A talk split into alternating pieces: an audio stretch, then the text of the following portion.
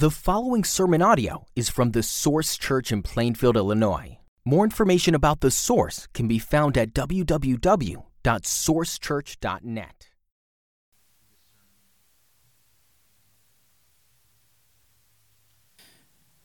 Lord, minister to those who are suffering through this sermon. I pray that you'd put healing salve on the raw places. For the rest of us, God, I pray that you would use this sermon to prepare us for the day of suffering. That we would never doubt your goodness and your approachability. We pray this in Jesus' name. Amen. This is our second Sunday together in the book of Job, and today we're going to focus in on the person of Job himself, and especially on how he was honestly suffering. He didn't try to hide or deny or whitewash or manipulate the situation. Instead, he clung to God and he argued with God. But as we continue to talk a lot about suffering, I just want to acknowledge that many of you may not feel ready to do that, uh, or you may be skeptical that anything said here could possibly make a difference. I've been around this church long enough, I've been around churches in general long enough to know that probably some of you have suffered or are suffering horrendous things. And so I can just imagine that, you know, someone might be saying in their head, what the hell does this pastor think he knows about suffering? And that's fair. It's true. I can concede that I likely have not experienced the depths of suffering that some of you have. But there will always be the testimony of other Christians who have suffered to that extent and more. And 1 Peter 5 says that the same kinds of suffering are being experienced by your brotherhood throughout the world. So you are not alone because Jesus resonates with your suffering, and the world, the Christians around the world, can resonate with your suffering. But thankfully, we're not here just to hear from my perspective or my experiences. We're here to hear from God's word, and his word transcends any person's reality, mine or yours. So, the question we're pondering today is how are we to respond when seemingly senseless suffering comes? the suffering that Job had endured was very, very intense. His whole livelihood had been destroyed, his servants had been slaughtered, his 10 children had died when a, a roof collapsed in a freak windstorm, and he'd been struck with a horrid skin disease. And so today we'll consider some ways that Job first does not respond. How does he not respond? And then we'll end with the way that he does respond, which is a way that God commends. Now, there is another way that altogether that we're not going to consider today, and that's um, what Job's wife suggests curse God and die. We'll look at that next week, but this week we'll only be considering paths that claim to still honor God. And um, the path that Job actually does take, the mark of a truly righteous person in suffering, we're going to see is a transparent wrestling for the blessing of God, a wrestling with God for the blessing of God. And our theme verse that, that really summarizes Job's whole response is chapter 13, verse 15. It says, Though he slay me, I will hope in him, yet I will argue my ways to his face.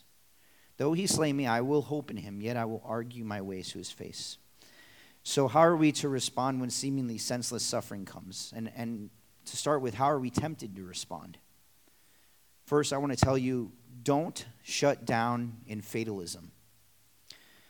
Five words that I hate to hear when we're talking about suffering, and we all do this. It is what it is. It is what it is. In other words, no need to think about it, nothing to do about it. Let's just shut down, put our armor on until the pain passes, but see, this approach, it shuts out other people. They can't really weep with you because they have no idea the extent of your pain. But much more importantly, fatalism shuts out God. It treats God like an unapproachable and arbitrary tyrant. Now, Job does flirt with fatalism in a couple of spots. I mean, how could you not drift in that direction when it feels like your whole world is falling apart? he says to God, you have granted me life and steadfast love, and your care is preserve my spirit. Yet these things you hid in your heart. I know that this was your purpose. In other words, God, you've been really good to me for years, but all along you've just been setting me up for a hard fall. Or in the passage we read this morning, Job says, But he is unchangeable, and who can turn him back? What he desires, that he does. For he will complete what he appoints for me, and many such things are in his mind. Therefore, I am terrified at his presence. When I consider, I am in dread of him. So, fatalism like this, it fully acknowledges the sovereignty of God, but it loses sight of his goodness amid the pain. And, and so, Job, whose heart is utterly devoted to God, he actually grows for a time completely terrified of God. For Job, though, this fatalism doesn't last long, and he presses in to God again with fervent prayers and arguments. But what about you when pain comes? Do you retreat into a it is what it is sort of existence? If we're stuck in the rut of fatalism, how can we get out of it? Certainly, there's no better realization of how God isn't arbitrary than to remember his provision for us at the cross of Christ. French philosopher Blaise Pascal noted that the knowledge of God without knowing man's misery causes pride. But the knowledge of man's misery without knowing God causes despair. The knowledge of Jesus Christ constitutes the perfect course because in him we find both God and our misery. So escape fatalism by looking at the cross of Christ. Job moves from a fatalistic longing for death in chapter 3 to instead wanting to understand and to reconcile to God. So, first, don't shut down in fatalism. Second, don't flail about to appease or to bribe God. And this is essentially jumping to the conclusion that you know God is doing this to you to get something from you. And therefore, if you can just guess that thing and correctly give it to him straight away, then maybe the pain will stop. Maybe it's a certain sin that he's punishing, or, or maybe it's some duty he wants you to perform that you've been neglecting. Now, I do want to admit that actually there could be a grain of truth to this approach. Remember, I'm categorizing Job's suffering as senseless suffering. It could be, though, that when suffering comes into our lives, it's not senseless, but it's actually a form of discipline from the Lord. There are other parts of Scripture that talk about that. And if you've been a Christian for any length of time, you can probably think about people, or maybe you can remember a season in your own life where someone was running headlong after sin, numb to the consequences, and God graciously stopped them by blocking their way with suffering. He does that sometimes. Psalm 119:71 says, "It was good for me to be afflicted, that I might learn your decrees."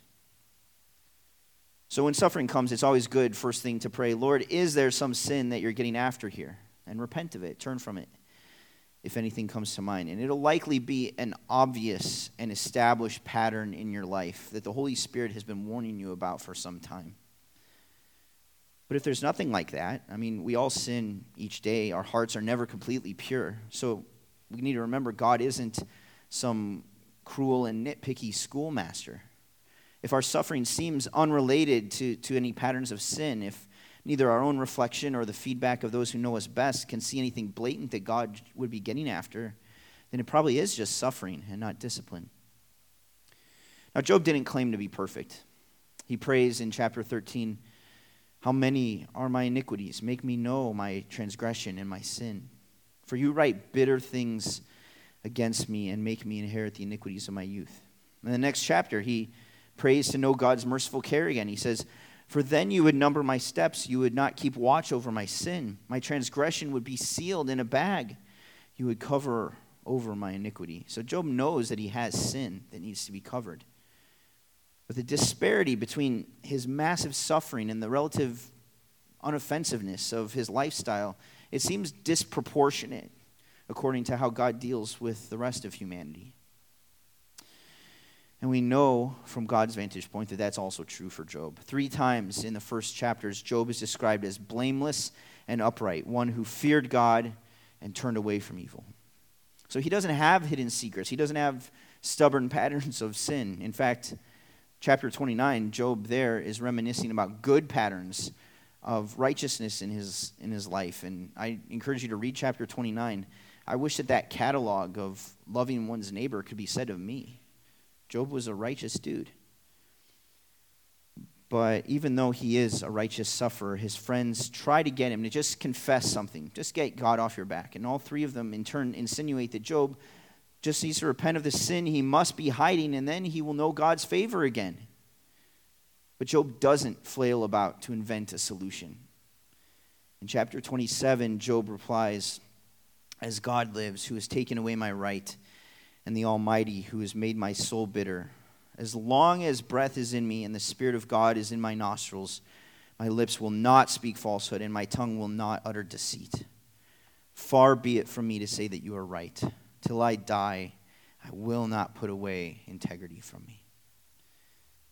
Job doesn't try to make deals with God, like if you restore me and then I'll change in this way, I'll do this or that for you. No, God doesn't want our negotiation prizes, He wants our hearts.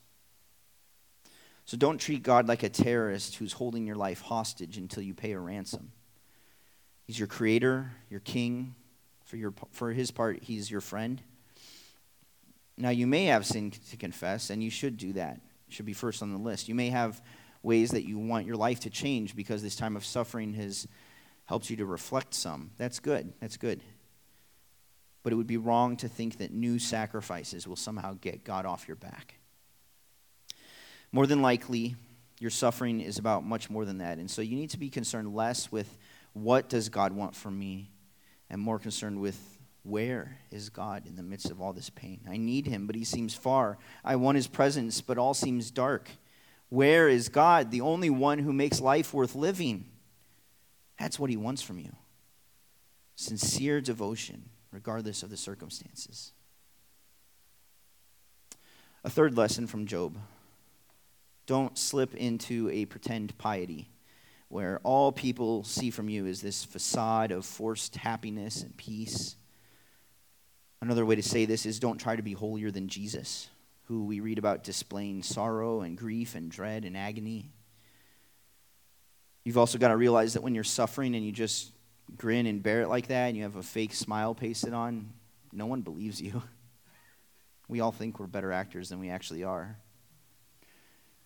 But also, this approach compromises our integrity, and it's, it's the integrity that Job was commended for. Job does not feign happiness as if it were a believer's duty to put on a smile. He doesn't work to cultivate a happy social media profile before word gets out of his misery. He doesn't give a rip about how he's perceived by other people, and neither should we. So if you're out to impress your neighbors or other people in the church, you'll never love them as you ought to. And you certainly won't be able to receive any meaningful personal ministry from others in the midst of your suffering. Job's response is the opposite of pretend peace. He's a hot mess. He doesn't grin and bear it. He says, Behold, I cry out violence, but I'm not answered. I call for help, but there's no justice. He's walled up my way so that I cannot pass, and he has set darkness upon my paths. So, the very fact that statements like this are in Scripture shows that just because someone can't state their faith calmly or rationally in the midst of suffering, that doesn't mean that there's no faith. There is a brand of Christianity that's shallow and trite and happy clappy. It would have Jesus singing a praise chorus at Lazarus' grave. Easy triumphalism. And if we take just the first two chapters of Job, we could conjure up a message like that. Job suffered, Job trusted, so can we. But that's not the book of Job. It goes on and on and on. Suffering is drawn out past what's bearable. Even though Job took this stand of faith, it doesn't mean that his emotions are suddenly pleasant or even stable. Chapter 3 shows him going to the darkest of places, saying in about 10 different ways that he wishes he was never born. He considers his existence in this world as a twisted, disgusting, terrible reality. So, if holiness always means pleasant tranquility, then Job is no role model. The fake aura of peace is popular among Christians because it often serves as a defense mechanism. We dull the intensity of our true emotions by defaulting to a forced coolness. Unfortunately, though, this only results in a dullness and a coolness toward God as well. It may be mistaken by some as godliness, but you know, because you seem to you seem to be able to handle all of life's trials with a, this seemingly um, unruffled confidence.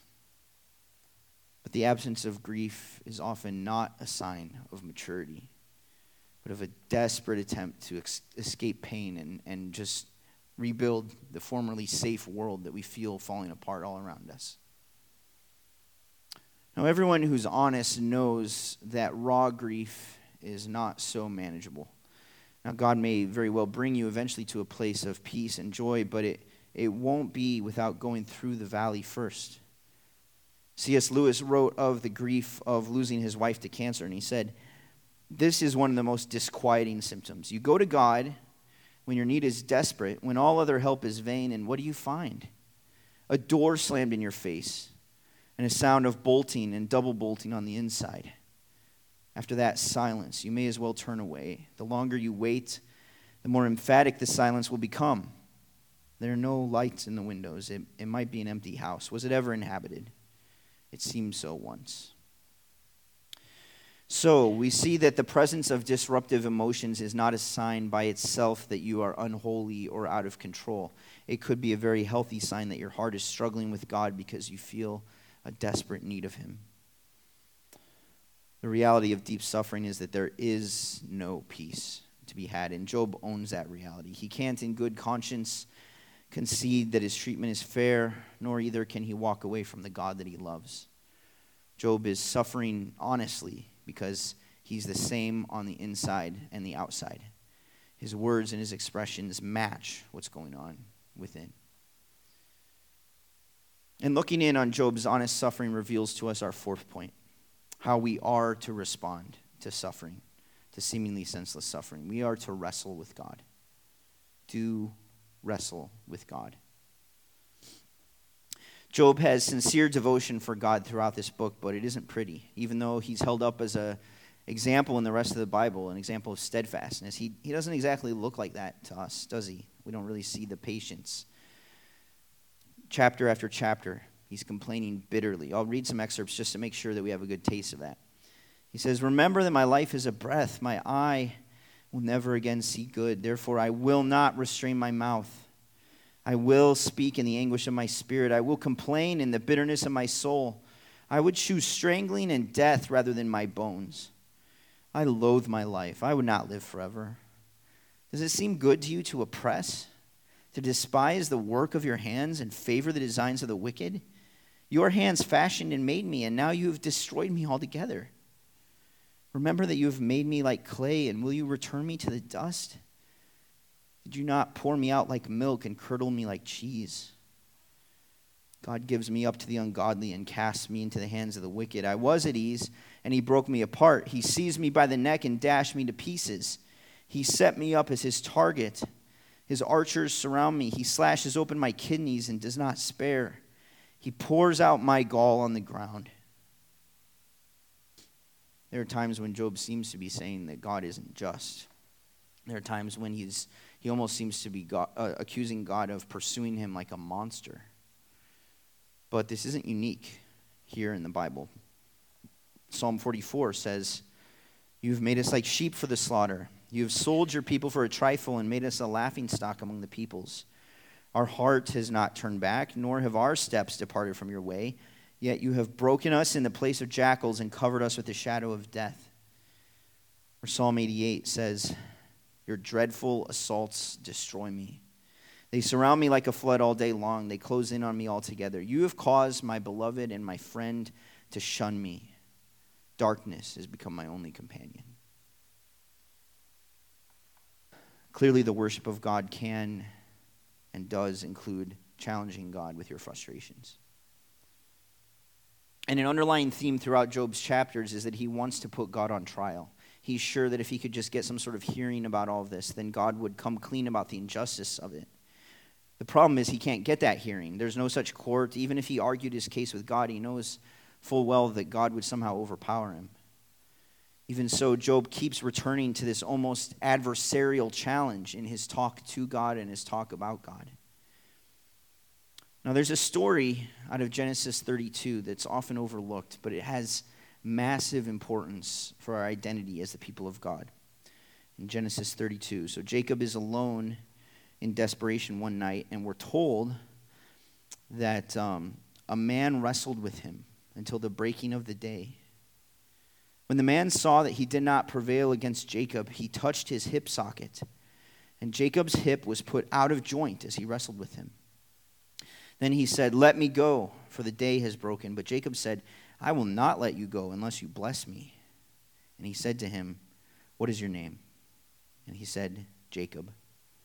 Then he said, Your name shall no longer be called Jacob, but Israel. For you have striven with God and with men, and have prevailed. Then Jacob asked him, Please tell me your name. But he said, Why is it that you ask my name? And there he blessed him.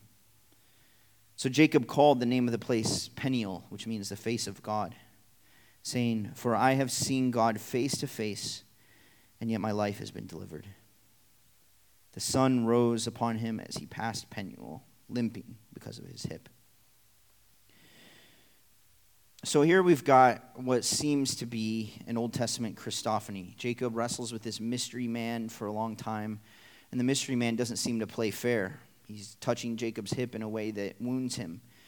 But Jacob persists and demands a blessing. And the divine man then renames him, names him Israel, and blesses him. So Jacob goes away stunned, first of all, that he's interacted with God himself. And as the sun rises on Jacob, he has a new sense of identity and also a limp. It's interesting that the people of God here receive their name, Israel, which means he strives with God. Jacob's descendants, both biologically but also offspring of the faith, including us, we we, we are to be those who strive with God. Can you see how similar this is to the story of Job? A man refuses to give up but strives with God until he receives a blessing. And he leaves changed, not only because his view of God has been far deepened, but also because he leaves with a limp. Book of Job ends with the Bible's longest recorded dialogue between God and mortal. And though Job's righteousness is confirmed by God, and he is blessed again with the knowledge of God's approval, he would still leave with a limp. Nothing can remove the suffering altogether. Ten dead children, ongoing nightmares of terrors in the field, memories of being betrayed by his spouse and closest friends. The limp will be there. The Christian's suffering is never erased this side of eternity, though neither is it ever wasted. But all depends on the willingness to wrestle. At the end of the book, God states that Job has spoken rightly about him. Not meaning that his tone and every nuance had been correct, but that compared with the worldview of his three friends, Job was wrestling in the right way and with the right concepts. He was sloppy, and he does come to realize that in chapter 42. He had nearly charged God with unrighteousness, but after jumping the curb, he swerves back into the lane, and he isn't faulted for it in the end. And it's really encouraging that God doesn't write Job off because of the excesses in his speech. God doesn't condemn us if in our suffering we confess our loss of hope, our sense of futility, if we frankly vent our despair about life itself. And there are many examples of honest and sometimes rash wrestling like this in the Bible. About 35 of the Psalms go there, as do the books of Habakkuk, Jeremiah, Lamentations all in the process of wrestling for the blessing. But it's important to see what blessing Job is wrestling for. Job doesn't fixate on all the things that he lost. Remember, in the first chapter, Job attributes life, children, possessions to God. He freely gave them, he acknowledges God's sovereign right to withdraw them, as bitter as that is. But what is absolutely crushing for Job is the seeming loss of God in the midst of it all. Without God's friendship, there's no point to life. This is why Job says such accusatory things, almost obscene things to God. He says he almost says he hates him. It's, it's kind of like a drama where a woman is screaming at the man, I hate you, I hate you, why do you treat me like this? But the whole time, she's actually longing for him to draw near and prove that he does love her. Similarly, Job needs to know is God for me or is he against me? Where is God in my suffering? Not because I really want to spit in his face, but because I want him more than anything that's been taken away, more than life itself. Now, there are moments of clarity when Job seems no longer concerned to win an argument about his bad treatment, but he only wants to reconnect with his long lost friend. He says things like, Call and I will answer, or let me speak and you reply to me. Why do you hide your face and count me as your enemy? Although Job accuses God of being unfair, he, he yearns and he longs with all of his being to bring his case before him. And this is the mark of a true worshiper. Even when I can't understand what God is doing, I know it's God with whom I have to deal because he is God. Job may be wrong in his perception of God and of the reality of the situation, but he's deeply right in his heart and in the direction of his turning. Whenever unwise and untrue things are said by Job about God during the debate, Job never, never cuts off his relationship with God. In fact, Job wouldn't have agonized so deeply in those chapters if God had not meant so much to him. Is our faith strong enough so that when we're faced with excruciating suffering, we may lash out at God with hard questions, but we will never turn away from Him? We can't check out, we can't refuse to engage with Him. One scholar put it this way it is in the dark struggles with God that we are surprised by his response to our anger and fear. What we receive from him during our difficult battle is not what we expect. We assume he wants order and conformity, obedient children. Instead, we find that he wants our passionate involvement and utter awe in the mystery of his glorious character. What does this look like? What does it look like to hope in God even as it feels like he's slain you. Well, Joni Eareckson Tada writes this When quadriplegia ambushed my life, it felt as though God were smashing me underfoot like a cigarette butt. Chronic pain on top of quadriplegia became the extra plate I could not handle, and my anger turned into deep despair. Those were nights I would thrash my head on my pillow, hoping to break it at some higher level and end my misery. Those were the mornings I refused to get out of bed. I told my sister, just close the drapes, turn out the lights, shut the door, leave me alone. Finally, after almost a year, I realized I couldn't face one more day of hopelessness. I cried out in anguish God, if I can't die, please show me how to live. It was the prayer God was waiting for. After that, I would ask my sister to get me up, push me to the living room, and park my wheelchair in front of the music stand that held my Bible. Holding a mouth stick, I would flip this way and that, looking for answers, any answer. I would eventually learn, mainly through the book of Psalms, that God has his reasons, even when it involves extra plates that make your world come crashing down. Yet our anger does not surprise him, it doesn't fluster him. He knows all about it. It was God's rage that nailed the Son of God to the cross. He gets anger. He wrote the book on it. And he invites people, people like you and me, to come and air our grievances and complaints to him. And the good news is you can do so without weakening your faith. So we see the right question in measuring our response to suffering is Am I moving toward God? Even if I'm moving toward Him to just kind of pound on Him with raised fists like a kid throwing a temper tantrum, Am I moving toward God? Or am I moving away from Him, giving up in actuality, even though I may still give Him lip service and false piety for years to come? Job openly struggled with God, and he also clung to God, and he was commended for it in the end. And just as Joni Eareckson Tada hinted at, this type of striving with God is ultimately summed up in Jesus. He was a blameless believer like Job. He died a terrible death he did not deserve. In the midst of his trials and agonies, he wasn't rash or overstated like Job because, well, after all, he was sinless. But he strove with God through it all. Hebrews tells us that in the days of his flesh, Jesus offered up prayers and supplications with loud cries and tears to him who was able to save him from death. In Gethsemane, his struggle was so intense that he was sweating drops of blood on the cross, he cried out, My God, my God, why have you forsaken me? And in the end, he, like Job, was vindicated. Our God has overturned pain by experiencing it.